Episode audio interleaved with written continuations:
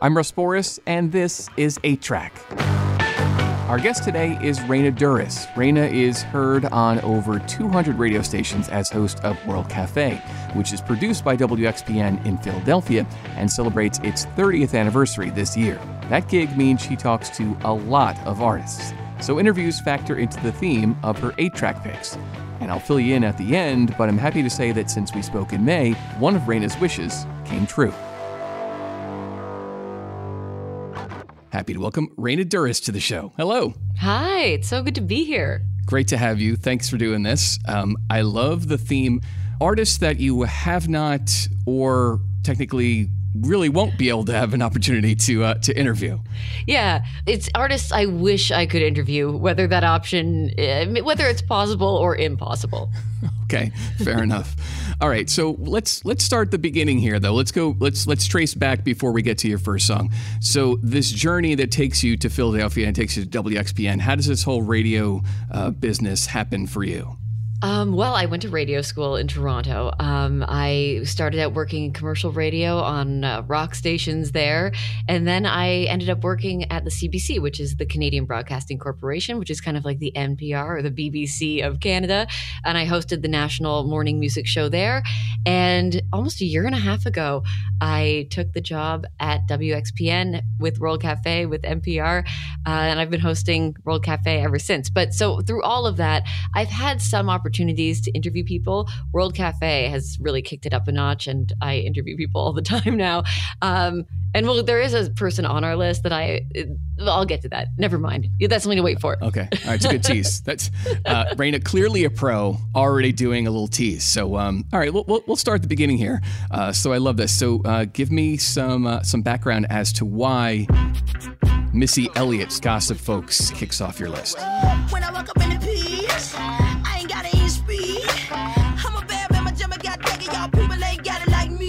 So when I applied for the World Cafe job, they asked me what a dream interview of mine would be, and it took me a little while to figure out who a dream interview would be. I mean, there's lots of possible answers, but Missy Elliott came up right away.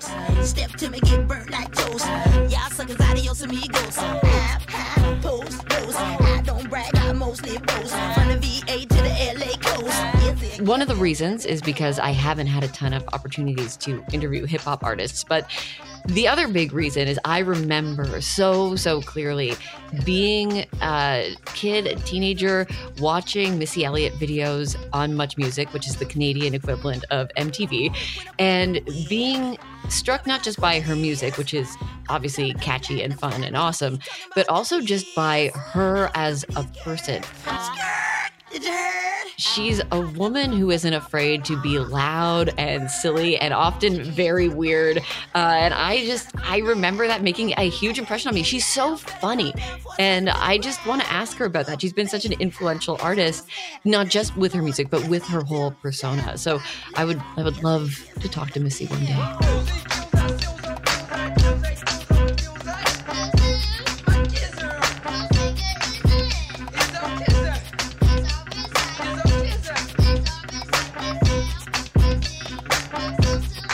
Okay, so how much of that is total improv, you think? I mean, how many of those? I, am sure there's plenty of it that she had written beforehand, but it feels like a lot of it is just on the fly. It's hard to say. See, that's a question I would ask her if I had the chance. Uh-huh.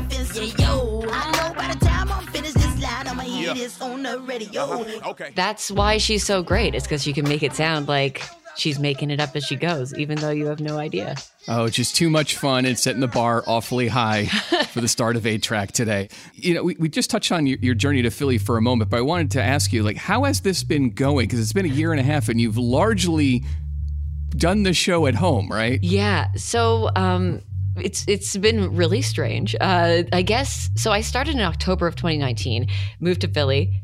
In March of 2020 was when the pandemic hit, and I was going to just stay here in Philly and work from home for a couple weeks.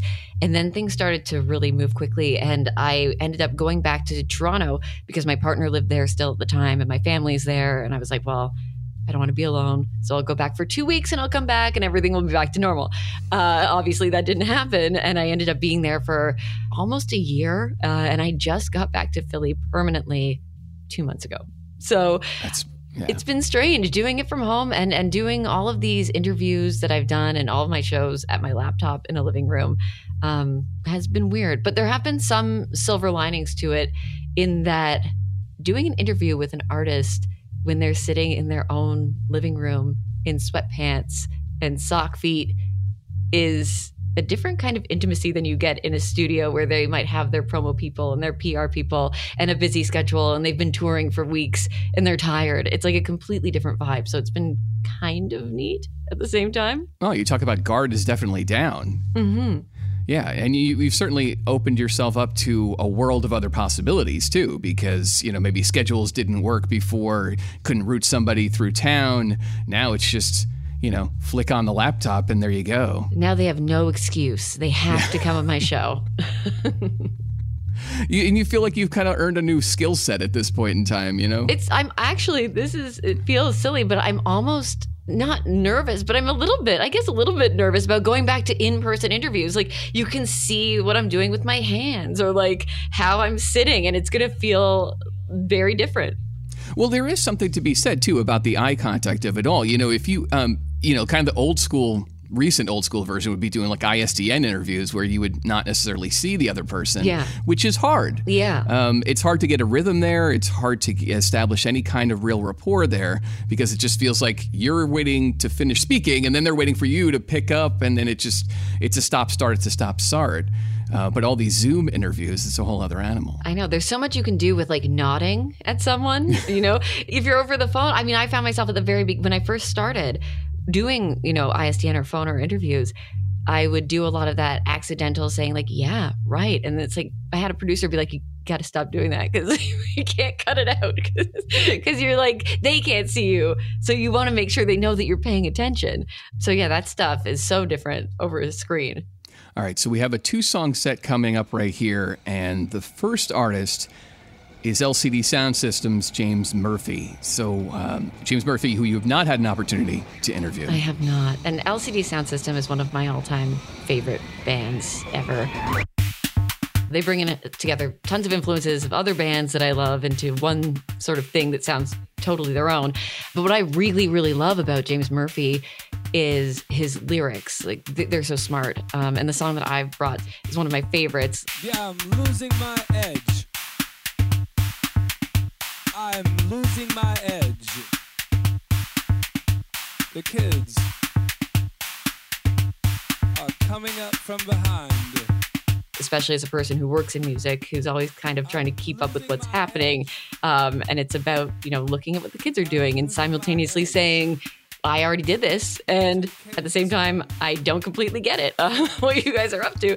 And and I think what's so amazing too is like this song. It was their debut single, and James Murphy was in his 30s. I was there in 1968. I was there at the first Can show in Cologne. You know, as a career trajectory, and how much that band means to people, to start in your 30s, a rock band that gets that big is pretty incredible.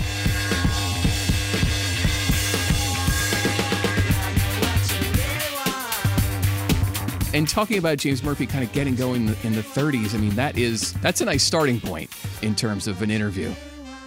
You know, for you looking back on on some of the past ones you've done, is there one that kind of stands out for you that was the most challenging, we'll call it? Ooh, the most challenging. I mean, when I talked to Willie Nelson, that was over the phone. And Willie Nelson is in his 80s and he can't hear you very well. Uh, he's so lovely. But um, that one was tough just because it was like, I'd have to like be like, Willie, this is what I'm asking you. Um, but, right. um, but I don't know. I think the things that are, are really challenging is when you're familiar with an artist's work personally and maybe like there there are artists I've interviewed that I grew up listening to and when you sit down to prep an interview like that it's like where do you start right? When I interviewed um, David Crosby or Elvis Costello people like that it's like okay where do I even begin talking to you about what you've done with your life? So those ones can be a little bit tricky. And then there's people who I've been pretty nervous for like Alanis Morissette who you know, was huge for me growing up. And she turned out to be the nicest person I've ever talked to in my life. That's a blissful moment when you go in with some nerves and intimidation, and then the guest relaxes you. Oh yeah. I mean, she feels like it feels like talking to like a cool aunt or something like that. Like she's so chill, she's so nice, and it feels like immediately like you've been friends forever. And I don't know, you know, if she's like that. I like to believe it was just uh, we had a unique rapport, but I am guessing that she's just really good at it. You definitely will come away from that post interview high Right. where you're like, I am awesome. I am so good at this. yeah, you definitely have those moments. Let him who hath understanding reckon the number of the beast, for it is a human number. Its number is 666. From losing my edge to up the irons, it's 8 Track. I left alone. My mind was blank. I needed time to think to get the memories from my mind. What did I see? Can I believe? I had to leave the camera off as I was um, I was headbanging a little bit too much, so got to reel that in. And Iron Maiden, The Number of the Beast. These are all artists. These are all songs by artists that you haven't had a chance to interview. So is it the band? Is it just Bruce? Is it Steve Harris? What is it? I mean, Steve Harris, who, you know, he's the primary songwriter, he's sort of the leader of the band, It would be great to interview. I'd take the whole band if they're all available. That's totally fine with me, too. But yeah, I mean, I first saw Iron Maiden a couple of years ago for the first time. And I knew who Iron Maiden was because, like, everyone knows who Iron Maiden is. I kind of knew the broad strokes. I knew who they were. I didn't really know them that well. And when I went to see them, it blew my mind. Night was black. Was no use holding back. 'Cause I just have to see was someone watching me. It's like going to see a Broadway musical, but bigger. The stage show, it's got like life size warplanes and monsters, and everybody in the audience knows every word, and everyone's wearing an Iron Maiden shirt. And they've been doing this for 50 years, pretty much. And so I just want to know how do you do it? How are you still doing it? How does it all work? How does the show work? I want to know everything about them, basically. And for nearly three hours, Bruce Dickinson will run back and forth, jump every which way on the stage. And scream like that. yes, it's insane. It's mind blowing. It's Yeah. so incredible. It's a heavy metal circus. yeah. Sex, sex, sex. The number of the beast. Sacrifice is going on tonight. Oh, and there's, according to the internet, all right, so uh, don't quote me on this, but supposedly at the very beginning is some British actor named uh, Barry Clayton that they wanted Vincent Price to do that spoken word piece, but he wanted too much money. Oh, is that right? I didn't know that. I hope that's true. I really do. Well, Vincent Price should have done it. He'd be part of rock history. I mean, think. I mean, how much do you think about Thriller because of Vincent Price? Exactly. Uh, Raina Douris is our guest today. It is eight track from WFUV. So we'll continue on with another two song set, but we're going to go completely in another direction, completely shift here with a couple of artists that are no longer with us, sadly. So we understand why you can't interview them. But tell me why you wanted to interview Mama Cass.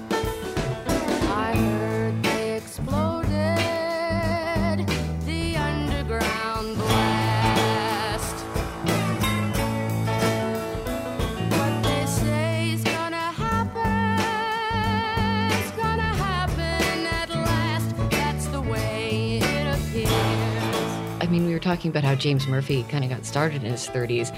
Mama Cass died when she was 32. Uh, and I would have loved to see what she did. I mean, she was in the Mamas and the Papas, she had her own solo career, but she was also this really central figure in the Laurel Canyon music scene.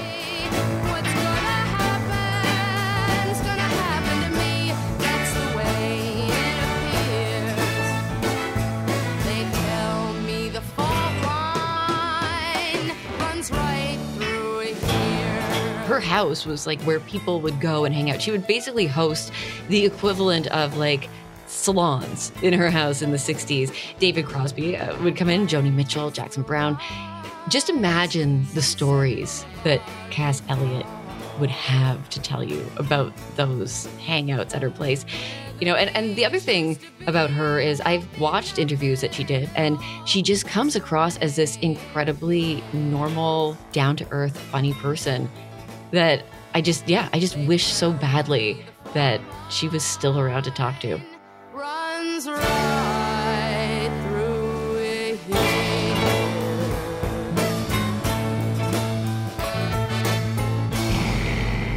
It's 8 track with Raina Douris. Everybody knows that the dice are loaded.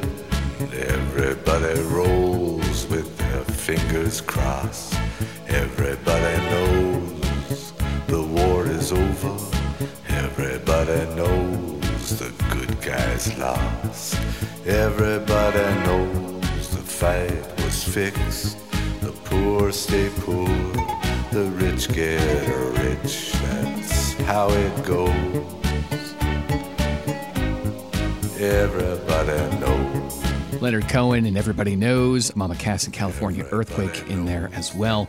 And a couple from Raina Douris. Leonard Cohen, kind of an easy one if you're going to think about high marks of, of artists that you want to interview. Uh, Raina, that seems like a natural. Oh yeah.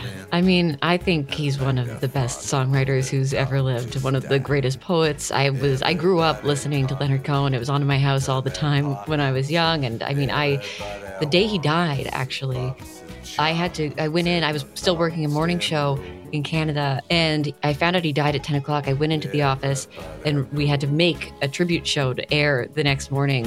Everybody knows that you love me, baby.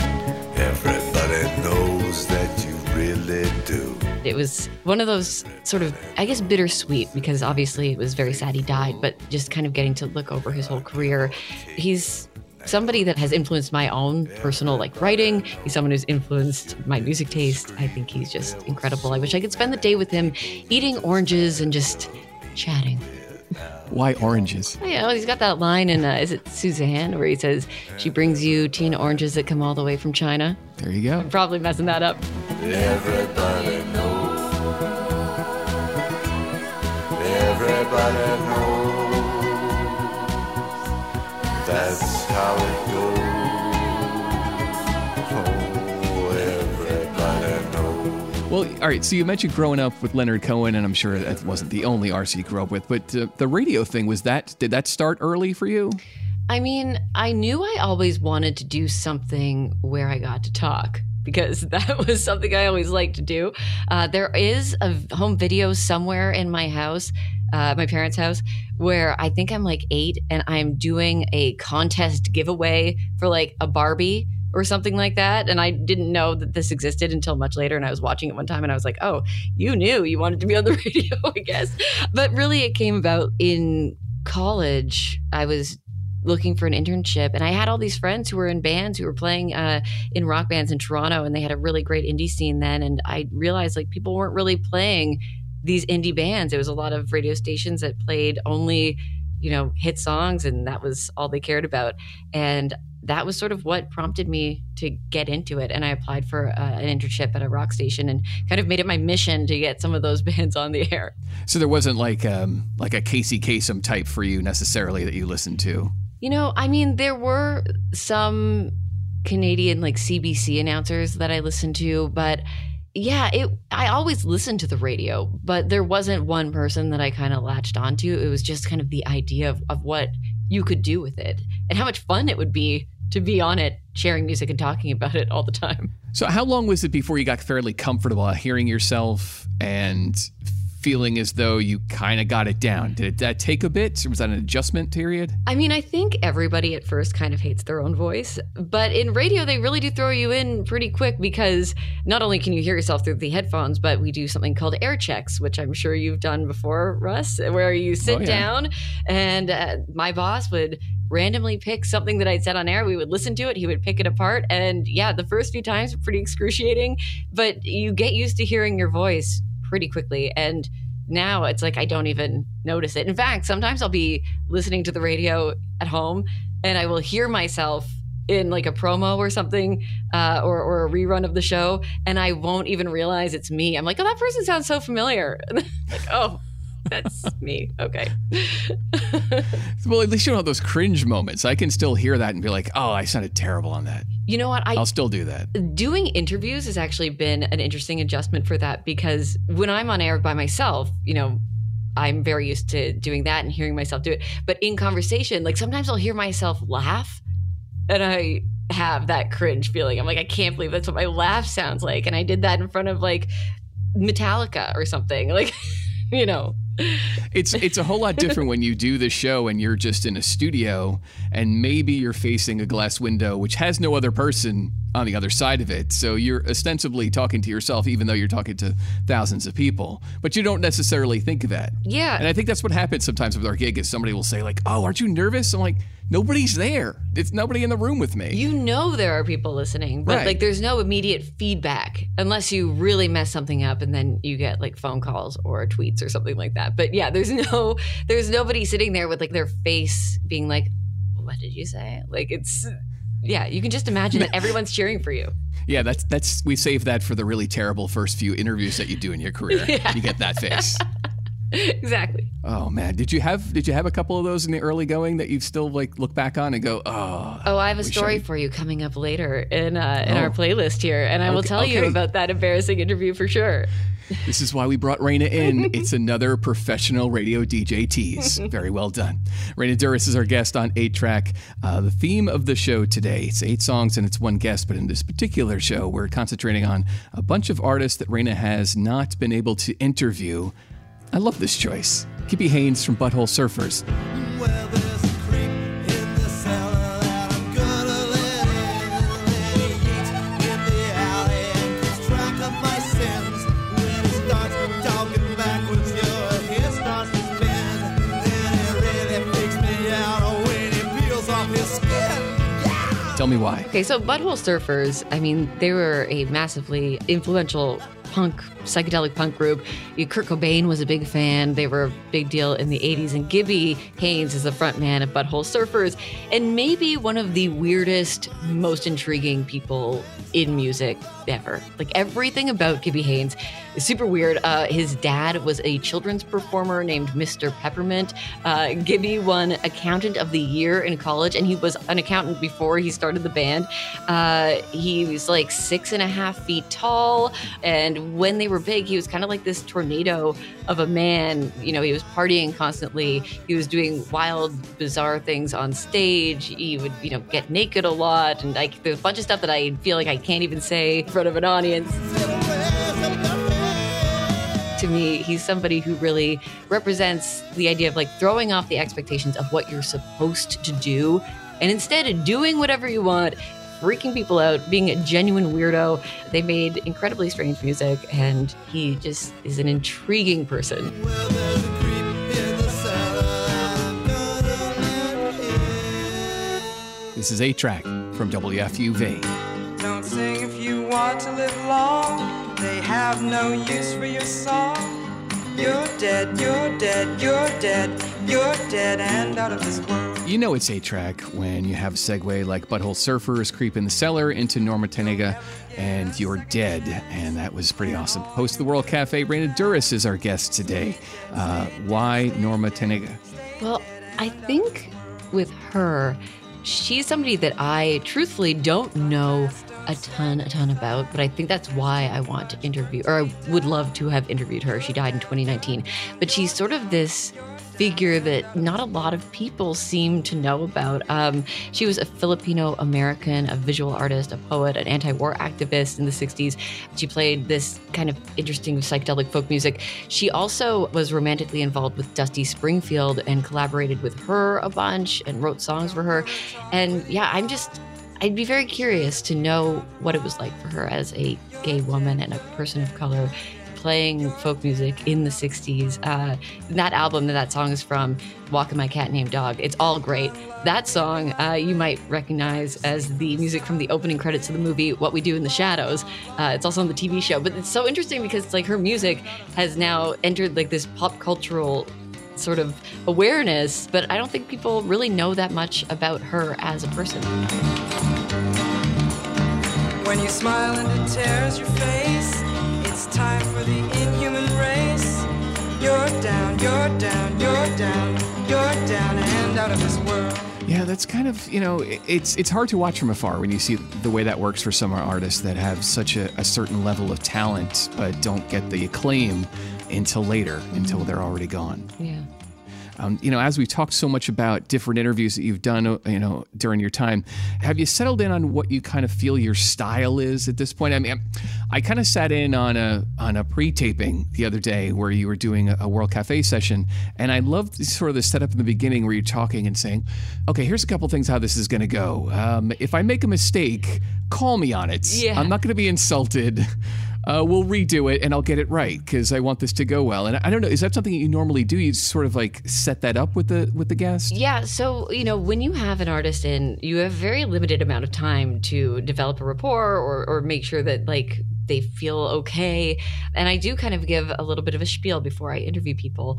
Um, I tell them that we're not live, so if we get halfway through, if you get halfway through an answer and you want to say it a different way, you can start again, say it the way you want to say it. We make sure it sounds okay.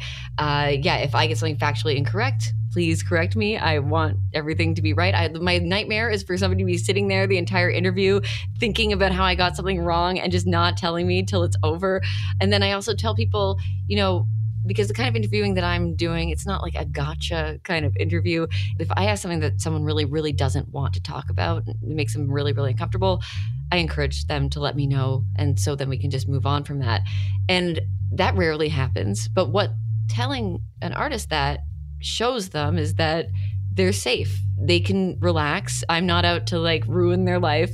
And often people will be even more open with you when they know that you're not, you know, it's not going to be um, adversarial. Is that the word I want? Yeah.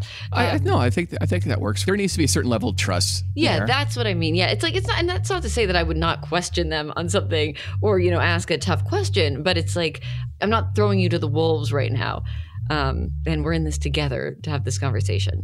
I'd had a similar question in a conversation with Anthony Mason from CBS and said, like, you interview artists at this certain level, and so how do you get them to talk to you? And he said, I just want them to understand that I'm genuinely interested Yeah. on what they do and how they do it. That's the thing too. You know, I think a lot of artists, especially in sort of the pre-pandemic world, where you would be doing a bunch of stops to do interviews on your tour, you end up talking to a lot of people who haven't had the chance to listen to the whole record or maybe haven't had a lot of time to prep everything. You know, I, I'm lucky on World Cafe that we have the time and the space to really prepare these interviews.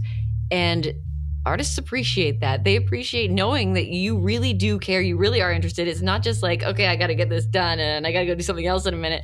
It's like, you know, you need to make sure that they understand that it's something that you really genuinely want to know and you want to talk about. It makes such a difference. I, I, years ago, when I first started out, I interviewed a band that was from Philadelphia, and I heard them on a, a, another station in the market earlier that morning because they were doing the rounds before they came to my station, and all they talked to the band about was cheesesteaks.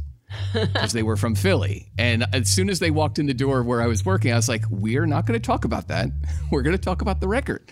And I'm going to ask you about songs. Yeah, and I think like you know I have no problem throwing in fun questions and stuff, but like yeah, it's you don't want to just that feels like a cop out. Like, let's Yeah. just talk about cheesesteaks because you're from Philly. Right. I have no idea about you at all. Yeah. I don't have any interest. But I saw on this sheet that somebody had to me that you're from Philadelphia. So Yeah, exactly. is it Jim's or is it Geno's or what is it? Yeah. Yeah. Raina, thanks so much. This has been so much fun. And I thank you for being our guest today on 8 Track. Um, I have a feeling, as you teased and teased, that this is where we're going to get the payoff of the big story here. So tell me about Father John Misty. So this one is technically cheating because I have interviewed Father John Misty before. And so it, it's out now. So here's the reason though that I put this on the list is because if I could retry one interview, it would be my interview with Father John Misty. How many people rise and say, My brain's so awfully glad to be here for yet another mindless day. He's probably my favorite contemporary artist. And it was one of the first interviews that I ever, one of the first long form interviews that I ever did. And I had very little experience doing it. And I was a massive fan and I was incredibly nervous. You know, I, I think I've mentioned this earlier, but like interviewing people when you really like them, if you are a huge fan, that's the hardest thing to do because, you know, you have to get out of your own head and your own knowledge of them and your own attachment to it, which I definitely did not do for this interview. Uh, it started in like just me talking about like falling in love. I like I can't remember how it was so awkward, and he was really you could tell he wasn't like feeling this line of questioning. And then partway through, he admitted that he'd only slept for two hours the night before. And as this is all happening, you know, in my head, it's like alarm bells are going off. It did improve after he mentioned that he was just really sleep deprived. Um, it got better. He was kind to me, and you know, I was able to salvage it through the magic of editing. But it was one of those things where after I did that interview, I had a hard time listening to his music for a while because every time I would listen to it, I would feel that like cringe feeling of like, oh my God, you embarrassed yourself in front of this person you think is so cool. Uh, and I've gotten over that. It's okay now. I can listen to his music again. I love his music very much. Um, and I've vastly improved my interview skills. So if Father John Misty ever hears this, I hope he considers coming on World Cafe so I can redeem myself. Is this the part where I get all I'm pretty confident that's going to happen. I hope so. I mean, I think he's uh, I, he has this way of expressing things in his music, uh, things that I mean I've felt myself that he articulates really well, and I think expressing this sort of the, the common anxieties people have being alive what it's like to be alive right now especially in north america especially like in this sort of moment that we're all living in i, I think he's just remarkable at communicating that and, and still making it sound beautiful so that's the one i would retry if i could Save me, President Jesus. I'm bored in the USA. How did it happen? Bored